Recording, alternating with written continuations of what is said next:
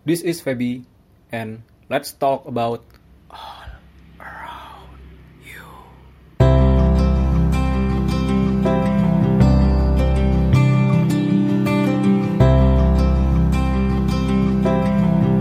Pada episode kali ini, gue bakal ngobrolin tentang keberanian buat memulai bisnis di daerah yang mungkin bisa dibilang daerah kecil dan butuh struggle. Nah, kali ini gue mau ngobrol sama temen SMA. Kita berteman sejak 8 tahun yang lalu. Tapi baru deket ya mungkin 7 tahun yang lalu. Bisa, bisa, Bu. Ya, salah satunya, eh iya, di sini gue bakal punya dua narasumber yang mau gue ajak ngobrol. Yang pertama adalah Uji dan Hasdi. Say hi dulu, bro. Halo. Hai. Oke, Eh, kita di SMA di kota Probolinggo, di SMA 4, yoi. Dan kita beda kelas semua, dan juga beda kuliah semua, beda kota semua, beda jurusan semua. Dan mereka yang punya bisnis, saya tidak. Oke, yang pertama buat, oh ya kalian nih mau dikenalin sebagai apa di sini? Sebagai cukup pemilik bisnis aja atau ada tambahan yang ingin kalian sampaikan? Eh, apa ya? Mungkin terlalu menyandang sebagai status kayak netter bisnis ini kayak wis wow banget gitu ya. Kita masih pemula jadi ini yo jangan dibilang pebisnis lah. Sedang mencari Ilmu. ilmu untuk berbisnis. Oke, siap, siap. Kita kalian nih, kalian mau mulai bisnis kan di kota Probolinggo ini. Kota ya, di kotanya yang ini mungkin kalau gue rasa sebenarnya ukurannya kecil dibanding kota-kota yang lain. Bener bener bener. Kecuali kabupatennya, kabupatennya luas. Cuman Bener banget. kota dan kota ini kecil. bener banget. Kenapa kok kalian memutuskan buat berbisnis di kota kayak gini? Eh, mungkin karena kota Probolinggo sendiri adalah kota kelahiran kita, Nah, kota yang memberi kita makan dari kecil, kota yang sudah menyediakan sembarang kalirnya. sembarang kalir. Eh, eh, jadi ya kenapa tidak kita berbisnis di kota kita sendiri gitu loh? Nah, Karena kan selain itu kita juga ingin memajukan kota Probolinggo sendiri. Tidak ingin selalu terbelakang kotanya meskipun kota jadi banyak yang eh, sedikit tertinggal dari kota-kota lainnya gitu. jadi mengenalkan beberapa hal-hal yang sedikit baru bagi kota Probolinggo namun sudah ada di kota lainnya gitu Dan apa itu? Eh, kita mengenalkan bisnis es kopi Mengenalkan. Iya Tapi karena mengenalkan juga kan karena sebenarnya Oh sebenarnya sudah ada sih. Mungkin mencoba membeli ar- memberi alternatif es kopi di kota Probolinggo. oke. Yang sebelumnya di kota lainnya itu sudah marak, sudah banyak sekali pesaing, banyak bisnis-bisnis yang lalu lalang di dunia perkopian. Namun tidak banyak yang ada di kota Probolinggo ini. Masih beberapa aja. Oke. Dan oh iya, kita mungkin kalian bakal dengar suara-suara kayak ada motor lewat, kayak ada mobil lewat. Ini disclaimer dulu sebenarnya kita juga lagi di bisa dibilang kafe mungkin. Iya, Salah kafe. satu kafe lah, tempat ngopi lah pokoknya. posisinya di samping jalan raya pas di pinggir jalan. Jadi mohon maklum kalau emang kalian bakal denger ada klakson, ada suara mesin atau nanti bakal ada suara yang lain-lain juga. Nah, terus nih udah tahu ini kota yang kecil dan udah juga ada bisnis-bisnis kayak kalian kan kopi. Udah ada juga nih kopi di sini. Terus apa yang ngebuat kalian berbeda dari yang lain? Eh, mungkin kami buat berbeda Maksudnya tapi emang kalian pengen yang beda kan? Gak mungkin ya mungkin ikut, ya kan? mulai bisnis ini sendiri kan idenya kan dari apa yang belum ada di Probolinggo Ah. Eh, untuk bisnis kopi sendiri itu di Probolinggo ya masih ya di tempat-tempat coffee shop gitu-gitu itu pun sedikit jadi kita tuh cari yang berbeda ya di Probolinggo sendiri nih nggak ada eh, jasa pengiriman kopi gratis yang bisa dinikmati di rumah gitu loh Jadi maksudnya gini, eh, kita itu berbisnis mencari peluang yang belum dilirik oleh banyak orang. Jadi kita memiliki bisnis perkopian, es kopi, itu yang kita kemas di dalam botol dan kita kirimkan ke rumah-rumah dengan free ongkir. Ah, ah, ah. Jadi gitu ya, eh, ada nilai lebihnya itu kita antarkan ke sampai ke depan rumah dan harganya pun dibilang ya cukup bersaing ya dibandingkan dengan SS kopi yang sudah ada di kota Probolinggo ini. Oke, mau nanya sebenarnya juga kalian memilih bisnis kopi dan intinya kalian memilih untuk berbisnis. Sebenarnya background kalian tuh apa? Kalau saya sendiri masih mahasiswa sih, mahasiswa arsitektur di salah satu universitas di Malang. Ya juga masih berkecimpung dengan sibuk lah, sibuk dengan skripsi yang masih disusun. Seperti itu. Kalau saya kebetulan saja baru lulus, kebetulan ya, kebetulan lulus. Alhamdulillah. Alhamdulillah ya. Nggak nyangka ya. Nggak nyangka sekali ya, karena kayak kayak nggak niat kuliah gitu. Tapi alhamdulillah lulus. Eh, saya jurusan ilmu ekonomi di salah satu fakultas ekonomi di Jember. Jember. Ya, Universitas Jember ya. Terus kalian berdua kan di kota yang berbeda dan jurusan yang berbeda, keilmuan bidang keilmuan yang berbeda. Bahkan di SMA pun kalian sebenarnya jurusan yang beda kan, satu IPA, satu IPS. Ya, Nah, apa yang menyatukan kalian dalam bisnis kopi ini? mungkin dari hobi ya. hobi kita itu sama kebetulan. Ya gitu sih, dari hobi ngopi itu kepikirannya ya apa bisnis apa ya? Karena berangkat dari keresahan yang sama mungkin Iya. ya. Karena waktu sekarang ini kita berangkat di masa yang agak sulit, di masa pandemi yang tidak Aha. tidak jarang, tidak banyak orang untuk bisa melakukan apa-apa, yang mengharuskan kita untuk eh, selalu berdiam di rumah dan turu turu turu aja. Terus kita daripada eh, Mati tidur. mati gitu. daripada kita jadi kembang kasur gitu kan ya gimana kalau kita memulai sesuatu memulai melakukan kegiatan jadi kita pikir apa ya yang bisa kita lakukan kita kerjakan kebetulan kita suka sama-sama suka ngopi Hmm. jadi ya kenapa tidak gitu kita nyoba di bisnis perkopian Oke. Karena suka ngopi. yes Tapi emang kalian suka ngopi yang mana? Yang kopi. Kan di sini ada macam-macam kopi. Nah, itu. Ada yang kelas kelas rakyat jelata, ada yang kelas para kapitalis. Kalau kita sendiri ya berawal dari kelas-kelas biasa aja lah. Enggak. Ya mungkin dari keresahan itu kita mulai bisnis ini. Selain kita suka ngopi-ngopi di kelas-kelas yang biasa-biasa saja, kami itu punya ide gimana caranya semua orang itu bisa merasakan kopi yang enak dengan harga yang biasa-biasa iya. saja. Oke, siap. Mungkin seperti itu. sih. iya Kan banyak eh, orang itu kalau mau bisnis itu susahnya adalah di bagian memulai. nah Banyak yang tuh bener tuh banyak orang yang itu kalau ditanya cita-citanya apa berbisnis cuman begitu dikasih kesempatan gitu coba kamu berbisnis gitu dia bakal punya banyak alasan apakah nggak punya modal atau nggak punya ilmunya atau masih kita analisis pasarnya dulu. Gitu. padahal ya itu jadinya alasan doang sampai akhir kan nah kalian sebenarnya udah ngelakuin apa aja sebelum sebelum memulai bisnis ini? Mungkin karena kita di eh, se- suasana yang kepepet mungkin ya. Mengharuskan kita berbu- berpikir dua kali berpikir harus mem- memutar otak. Hmm. apa yang harus dilakukan daripada kita Tidak tidak ada berkegiatan?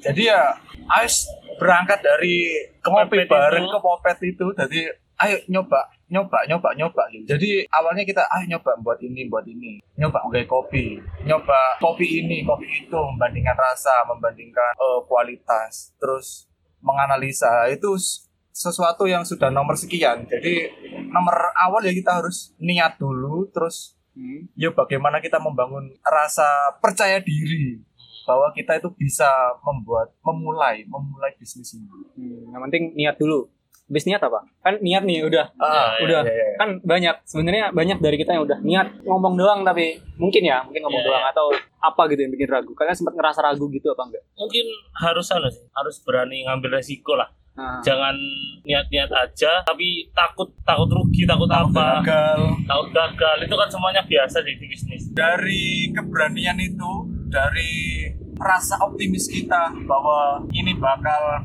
berhasil, jangan mikir eh, rugi dulu, jangan mikir eh, bagaimana kita bisa untung dulu. Yang penting itu bisa kita bisa memulai, kita bisa mendirikan eh, bisnis ini dulu. Itu masalah selanjutnya yang harus kita hadapi. Yang masalah sekarang ini bagaimana kita memulai dulu, mem- membangun dulu fondasi kita, hmm. keyakinan kita berdua sama-sama satu visi satu misi eh, oh, iya Insya Allah biar kita tidak tujuannya berbeda-beda oke ngomongin menyamakan visi, misi dan tujuan. sebenarnya tujuan kalian apa? Visi ya, visi dari bisnis kalian ini apa sebenarnya? Selain yang tadi disebutin ya, yang bilang pengen istilahnya memberikan kualitas yang mumpuni dengan harga yang terjangkau. Sebenarnya Selain itu apa? itu sih eh, tujuan awal kita ingin mengenalkan eh, kepada anak-anak muda kita kepada masyarakat Probolinggo kita bahwa kopi enak itu tidak harus mahal Hmm. kita mengenalkan kopi enak itu dengan harga yang tidak yang cukup bersaing lah tidak semahal yang eh, yang dibayangkan Iya. di benaknya sebelumnya jadi itu sih misinya Hmm. Jadi eh, ingin mengenalkan itu loh ada kopi enak tapi murah Ada kopi enak meskipun murah. Iya benar benar benar. Tidak mengurangi rasa, tidak mengurangi kualitas, tidak mengurangi kualitas. Iya. kualitas. Ini enggak mengurangi kualitas. Terus harus diakui kalau tempat-tempat kita, teman-teman kita sendiri kan juga kalau ngopi pasti ngopi yang kalau minumnya ya good day, ya kapal Iya, iya, api, kopi saset lah kopi saset. Iya, iya, iya. Nah, sebenarnya kan orang jadi mikir ya kalau kalau kita bisa ngopi yang murah dan patokan enak kita kan biasanya kopinya udah manis atau Hmm. Iya, Nah, iya. Untuk mengubah itu apa yang kalian lakuin? Kan apa ya? Sebenarnya kita juga tahu kalau sebenarnya kopi yang dijual seribu seribuan per saset itu kan Hmm. itu bukan pure kopi. iya iya Itu kopinya bahkan bisa dibilang cuman perasa aja. iya Bubuk-bubuknya itu sebenarnya dari jagung, beras dan apa pun mungkin ada areng atau apa gitu kan. Dan gulanya dikasih banyak. Bahkan nggak tahu juga itu gula beneran atau gula pemanis buatan kan. Sempat ada itu gak dari teman-teman yang udah nyobain produk kalian terus dengan harga yang segitu bisa dibilang kan itu murah dibanding kopi-kopi yang buatan langsung gitu kan pasti pikir nah ini kok bisa kopi yang harganya segini tapi bilang ini kopi asli sedangkan di pasaran kan kopi asli itu pasti mahal seperti bilang nggak kalau ini pas dicurigain gitu ini sebenarnya Abal-abal ya. ya abal-abal gitu pernah nggak Eh, sering sih dicurigai, bukan dicurigai sih, dibanding-bandingkan banding-bandingkan. Ini kok rasanya seperti kopi saset ini, harganya kok mahal. Terus eh, ini seperti es kopi ini, tapi kok harganya malah murah gitu. kan. Jadi kita ya mengedukasi juga ke teman-teman bahwa oh sebenarnya eh, apa namanya eh, varian-varian kopi itu kan sangat banyak sekali pak. Apa namanya jenis-jenis kopi itu sangat banyak sekali. Dan bahkan eh, kopi yang menurut yang punya petani lokal sendiri pun itu sudah enak meskipun itu harganya murah gitu loh. Jadi bagai bagaimanapun eh bagaimana cara kita mengolahnya saja. Dari biji kopi itu di roastingnya terus grindernya gitu ya. Jadi meskipun eh, dari petani lokal dengan harga murah. Berarti kalian pakai punya petani lokal? Lokal lokal Jawa Timur ya? Iya lokal Jawa Timur. Lokal Jawa Timur. kebetulan ngambil di Eh, Ijen Bondowoso ya? Ya, sebelumnya juga pernah di lobi lokal eh lo, kopi lokal Probolinggo. Probolinggo sendiri. Tapi itu apa namanya barangnya cukup nggak stabil. nggak stabil. Iya. jadi stoknya itu kami sempet cari itu cuma ada terbatas lah. Nggak nggak kayak kopi-kopi ijen nah kita kebetulan awalnya tuh ya niatnya ngambil dari kopi lokal Probolinggo sendiri. Tapi kok ketika kami nyari stoknya kok lumayan sulit.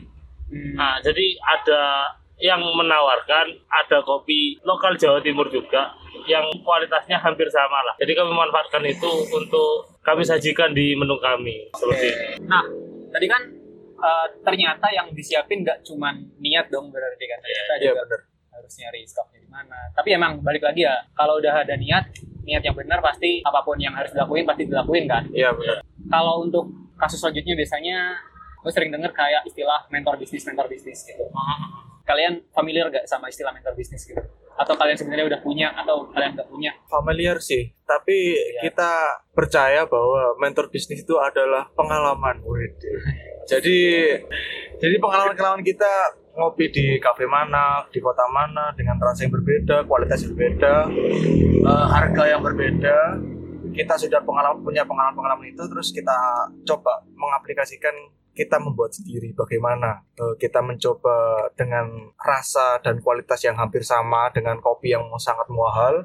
Tapi kita juga ingin menjual dengan harga yang murah. Jadi eh, trial and error gitu ya. Jadi banyak gagalnya. Terus kita coba ke teman-teman bagaimana rasanya yang sudah pengalaman di dunia perkopian. Ternyata oh iki lumayan cocok. Meskipun harganya murah kualitasnya tidak sembarangan gitu tidak hehe. gitu. Jadi ya trial and error terus. Jadi mentor bisnisnya itu ya dari pengalaman itu sendiri. Terus eh, untuk mentor-mentor bisnis ya kita juga sering sharing sama eh, yang sudah pernah berkecimpung di Barista. dunia perkopian perkopi perkopian sebelumnya. Barista barista. Barista juga pernah. Bagaimana cara menyajikan bagaimana cara bagaimana cara untuk membuat racikannya komposisinya gitu. Jadi kita ada perbandingan lah. Bagaimana cara kita membuat cara mereka berbuat cara dia berbuat Kalau dari kami sih kan mentor yang dimaksudkan yang mengajari atau yang memberi inspirasi. Kalau dari saya sendiri, saya ngelihat dari Kota Malang sih. Kota Malang itu ada pesen kopi. Nah itu awalnya itu mem- apa ya menyajikan tempat yang berbeda gitu loh. Biasanya suasana yang berbeda. Intinya berbeda lah. Kalau di pesen kopi itu sendiri kan sebelumnya di Kota Malang itu sendiri nggak ada tempat eh, yang jualan kopi dengan sistem take away. Nah itu di Malang sendiri tuh pesen kopi yang memulai. Ah, jadi orang tuh banyak yang penasaran loh. Ini kok ada orang yang jualan kopi tapi kok bisa dibawa pulang nah, gitu. Mungkin inspirasinya dari situ, dari yang berbeda itu. Nah, kami di Probolinggo sendiri melihat yang di Probolinggo yang masih belum ada itu apa ya? Dan yang kami cari ternyata di Probolinggo itu masih belum ada Yang orang yang jual kopi dengan sistem delivery. Nah, kami dan mengemasnya di dalam botol Nah, di Probolinggo masih belum ada waktu itu. Nah, dari situ kami mencoba gimana kalau kita buat seperti itu ae. Beda dari yang lain. Mungkin orang banyak yang penasaran dengan harga yang murah kita juga menyajikan eh, menawarkan menawarkan untuk sistem gratis Ongkir. ongkir, Nah, free ongkir. Jadi ya itu sih mulai dari kota-kota di mana pesen kopi itu sendiri menyajikan eh, Sesuatu yang beda nah, gitu. sesuatu yang beda Hmm. seperti itu. Terus ini terakhir kayaknya. Untuk bisnis sendiri kan oke lah kalau kita nggak punya mentor. Karena mentor sebenarnya juga pernah dengar juga kan ternyata mentor tuh gak harus ada orangnya dan kita minta belajar ke dia. Tapi siapa pun bisa kita jadi mentor. Bisa buku, Iya, iya, bisa bisa video, bisa temen, Ya. bisa pelanggan sendiri. Nah, terus untuk menjaga motivasi biar tetap semangat buat berbisnis, biar tetap bisa uh, istilahnya long lasting bisnisnya.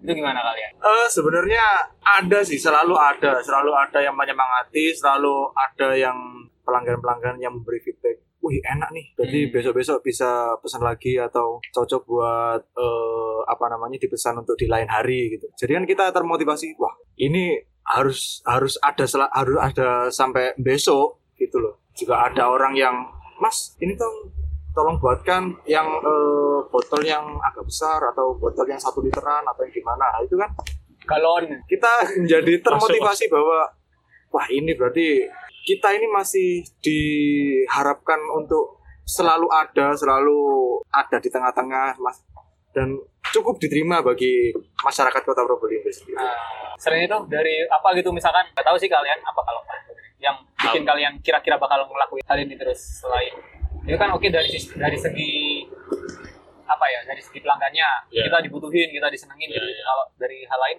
misalkan nggak suatu saat orang-orang udah mulai bosan terus nggak mesen terus Iya. apa yang bikin kalian tetap pengen berbisnis? Mungkin itu sih yang yang penting dari niatnya yang awal itu tadi pengen belajar dan lain sebagainya. Kalau untuk berkelanjutannya sendiri harus punya konsep. Jadi setelah kita menjajakan es kopi tadi bagaimana kita eh, membuat inovasi-inovasi baru seperti eh, ya kebetulan kami tuh awalnya kan niatnya cuma jualan kopi. Seiring berjalannya waktu ternyata kami tuh ada feedback dari pelanggan ada yang nggak bisa minum kopi dan kami tuh dikasih saran dan lain dan lain sebagainya. Jual air putih? Enggak dong. ya air putih rasa kopi. Ya itu ah, kita menjajakan ya seperti minuman-minuman non kopi yang ada di kafe-kafe lainnya itu. Bir Iya tidak apa-apa wis enggak enggak ya kayak apa ya taro red velvet oreo gitu macam hype-hype gitu. Nah, oke seperti itu mungkin juga motivasi diri untuk belajar itu sih Ah, benar-benar banget. pengen belajar Jadi eh, jika kita ada metode pertama yang kita coba itu tidak berhasil, malah membuat orang-orang penjualannya menurun. Kan banyak metode yang harus kita coba-coba dulu. Ah, Nah, mungkin dari motivasi itulah kita ingin mencoba metode lain yang mengharuskan kita untuk tetap bertahan. Bagaimana kalau nyoba metode yang lain, apakah penjualannya itu naik? Atau metode yang lainnya, bagaimana caranya itu untuk naik tapi ternyata itu stagnan. Jadi otak-atik lah. Udah kayaknya gitu aja. Semoga apa ya? Kesimpulannya intinya ya niatin diri buat kalau buat kalian yang pengen berbisnis ya niatin diri buat berbisnis dan jangan niat di mulut doang gitu. Ya, benar-benar. Yang penting- anu sih sama itu juga ya itu yang tadi dijelaskan jangan mengharapkan untung rugi Hmm, maksudnya jangan, jangan, mikirin takut untung rugi nah, dulu. jangan itu mikirin itu dulu nanti kalau rugi pun ya dianggap wah itu biaya belajar Oh, iya. kalau untung ya alhamdulillah diterusin Ya, setuju, di setuju. yang penting itu istiqomah kalau katanya orang Islam Siap siap. Jangan banyak berpikir harus gimana harus gimana. Yang penting mulai dulu, Mulai niatin dulu. diri dan urusan ke belakangnya pasti ada yang ngajarin. Ah, pasti ada benar-benar. Yang penting niat. Oke, semoga obrolan kita yang herehe ini bisa bermanfaat buat kalian. Amin. Ya, sekian. Makasih. Yo, betul likur. Assalamualaikum.